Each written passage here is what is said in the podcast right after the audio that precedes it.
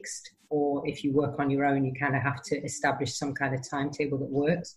So definitely for kids at home, timetables and schedules work um, in these times. And if you've got like chaos going on at home and it's really difficult for everyone to function together, the best place to start is with a timetable. Um, this is what we do in schools, of course. Everything is run by a timetable. Um, and parents maybe sometimes don't know, you know, how to do that. Um, Welcome, ladies and gentlemen, to another. This is a special, this is a special podcast, or this is a special conversation with um, this guest that I have today, and um, she is a special educator at the Aspire Academy in Qatar. She's also the founder and host of the Wellbeing and Wonder podcast. So she combines elements of what works in education with holistic therapeutic practices and sprinkle some creativity on it so that she can actually tailor what works in any setting. So, and she, yeah, like I said, special educator. She's Carla Magdalene, and we're speaking to her right now from Doha. Carla, how are you today? I'm good, thank you. How are you doing? Yeah, not too bad. Um, given the circumstances, yes, I'm very, I'm upbeat right now, so it's all good. Yeah. Yeah. So how's your ends?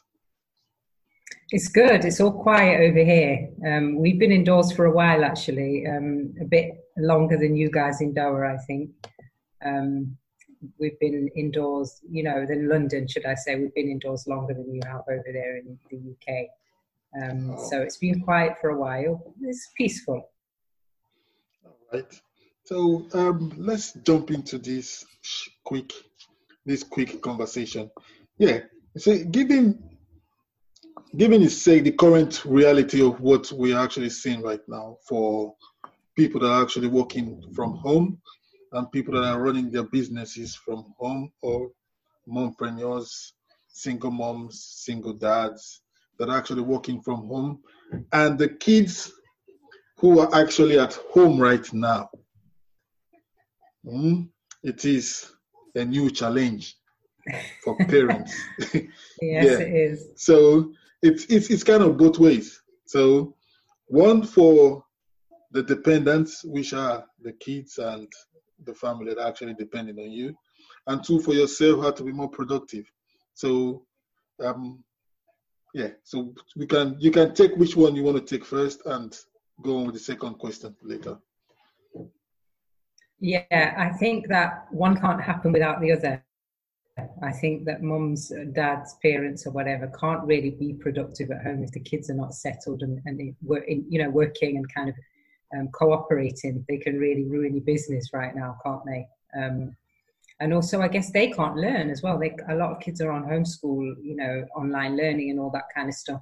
So they're not going to be able to do that and engage with their learning as well if their parents are kind of, you know, dysfunctional. So I guess everybody's working together now. They're your co-workers, aren't they?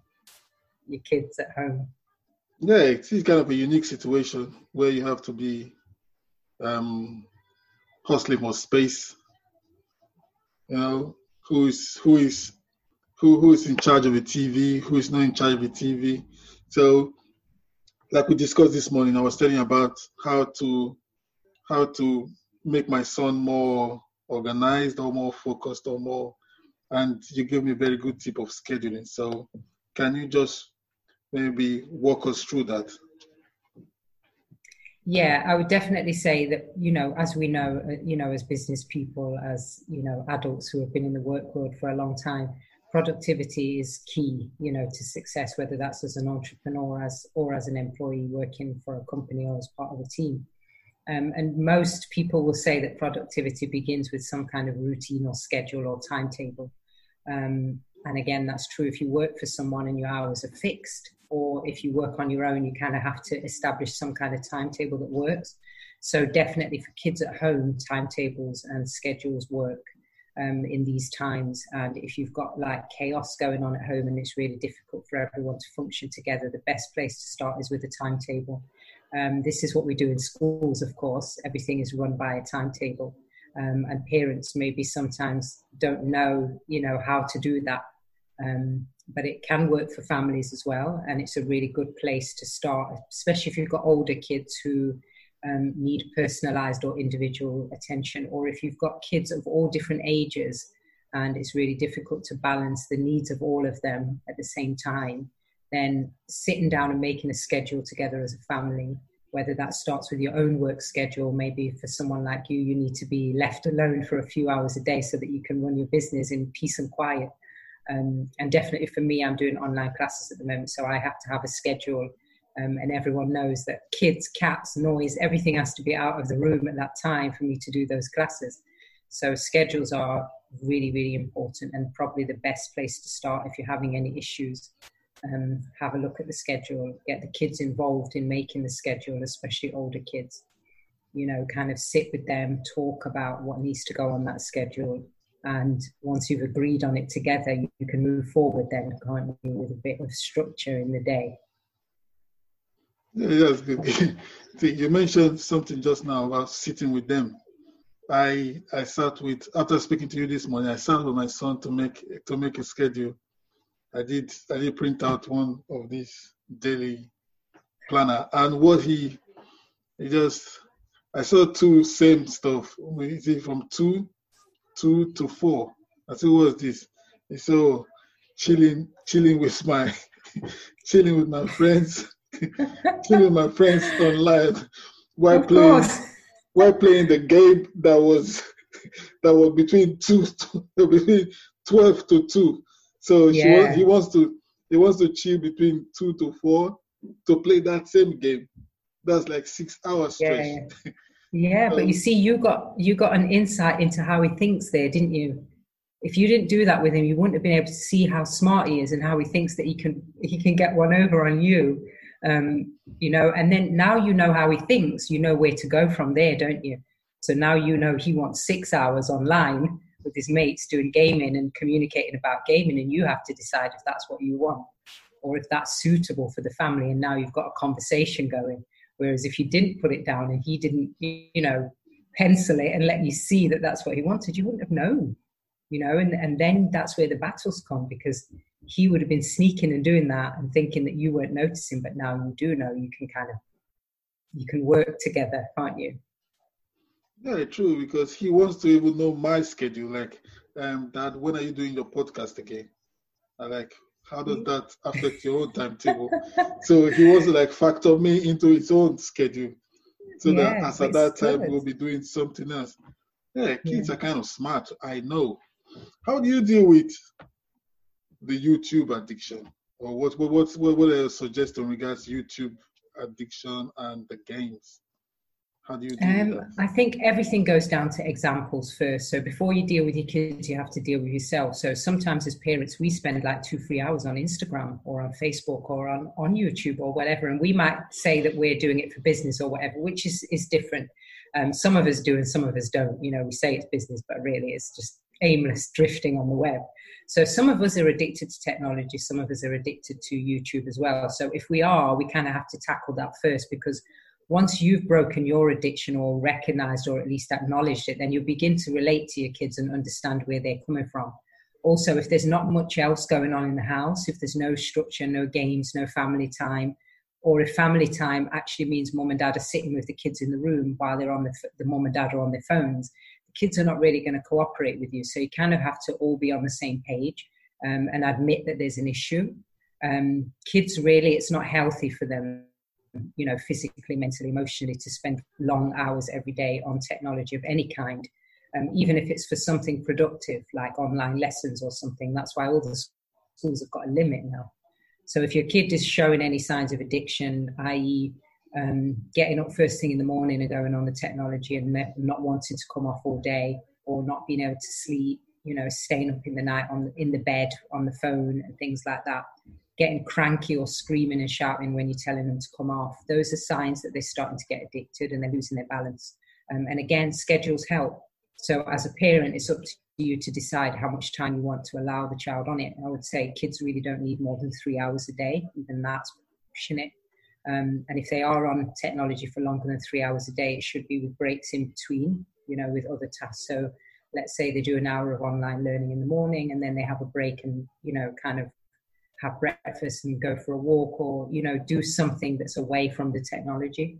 And then maybe they get another hour later for a game um, and then back off again for something else. So it's kind of on off on off rather than a solid burst. Um, there's loads of information out there for parents about how dangerous technology is you know for kids um, in terms of the effect it has on their bodies and their brains so it's definitely wise to control it but it's up to each family to decide how they do that. And again, the schedule helps. Once the kids know that they're allowed on it for a certain time, and the parents are going to follow up with them when it's time to come off. usually takes a few days for kids to get into a new routine, but eventually they'll cooperate if they know it's a system and that you're following through with it. Yeah, true, because this is this is the current reality that we are facing right now. Before we used to like in the morning, eight o'clock, the kids are gone. Yeah. And you have that six whole hours to yourself or seven hours to yourself until they come back. So now, eight o'clock. Oh, you're still here? Yes. Nine o'clock. Oh, you didn't go? Oh, yes. 10, 11, 12, 1, 2, 3. We are still in the same house, cooked up together. So, yeah. It is, the reality is so yeah, like you like you rightly said, we need to actually work on ourselves to start with because if we are yeah guilty as charged, I spend a lot of time online. So yeah. So how would you? You I know you've mentioned scheduling. Look at it. Look look. Just take a look at yourself first, and know how to prioritize when to no no know how to like prioritize when they should be on and when they should be off. Sit down with them. Is there any more tips that we can go on the last question here? Yeah, I would definitely say as well is what else do you want them to do? So if you're going to take the technology away, like you said, school was filling, you know, like a six to eight hour gap in the day, including transportation back and forth and clubs and stuff like that, maybe even longer. But now everything's finished schools, clubs, football, everything the kids are indoors. So you've got to come up with ways to fill that time. And this is what teachers have been doing for years. Um, I'm sure no parent would want to know that you were sending your kids to school and they were the teachers were putting them on the computer all day long. And I hope that there are not teachers out there that do that. Um, but what we do is we break up the day into chunks for the kids. So they'll have an hour of PE, followed by an hour of history, and hopefully the history lesson is not online, and then the maths lesson online, and every lesson online. Maybe there's 15 minutes of online in a class, and then 10 minutes of a discussion or group activity or a drawing activity. But that's how we do it in schools. We break it up into chunks, and you would have to do the same at home. You'd have to come up with things that you want your kids to do in those hours. So, you know, an hour of reading, I would definitely say that every kid should be reading for an hour a day maybe if your kid's not used to reading, you can't sit them down and make them read for an hour a day straight away. But reading should definitely be part of their daily schedule. Um, obviously, some kind of learning activities that don't involve technology. They could be word search puzzles, um, jigsaws, um, drawing, painting, craft activities, Lego.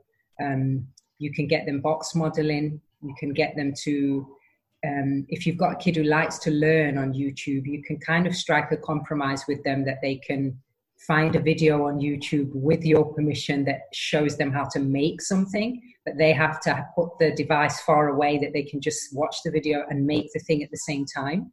They can do things like that. But also, those things are possible with no technology at all. You can download the worksheets for how to make a bird out of paper or whatever for your kids and print that off um, and then give them the printout and let them do it from the printout. Um, you know, they can make dens. If you've got a garden, they can go outside in the garden. The weather's quite nice everywhere now. Um, they can go outside and plant seeds. You know, they can play a game outside with their siblings. And kids also, they come up with their own ways. So if you just tell them, no, we're turning it off now and you need to find something else to do for the next hour, after a bit of a sulk and a protest, they'll usually find something to do.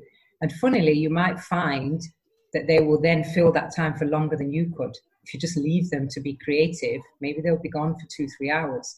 Maybe not at first, you'll probably get the whole, you know, mommy on board, daddy on board, and really they're just hinting because they want to get back on the on the devices. But you can come up with all sorts of ways, you know, to fill it. Cooking is a good one as well for kids. Kids love cooking. Um, you know they like making cakes and all that kind of stuff so you can get some stuff from the supermarket and get them cooking um, try challenge recipes with older kids that take long you know an hour or so um, you know no not not quick things you know not none of those chocolate rice krispies. They'll be done in 15 20 minutes. Get stuff that has to be baked and they have to read the challenge recipe you know. Things like that are really good for kids um, and it helps them as well, you know, to develop skills and things like that um, that that they need. They still do need those things. You know, technology is not the answer to everything. Um, also, find out what they like. Some kids like to paint. A lot of kids, most kids are creative. They like to make something. If it's not painting, it's drawing. Music. Some kids like to make music. You know, some of them have instruments, but they don't play them. They're sitting in the house because they're on the technology all the time.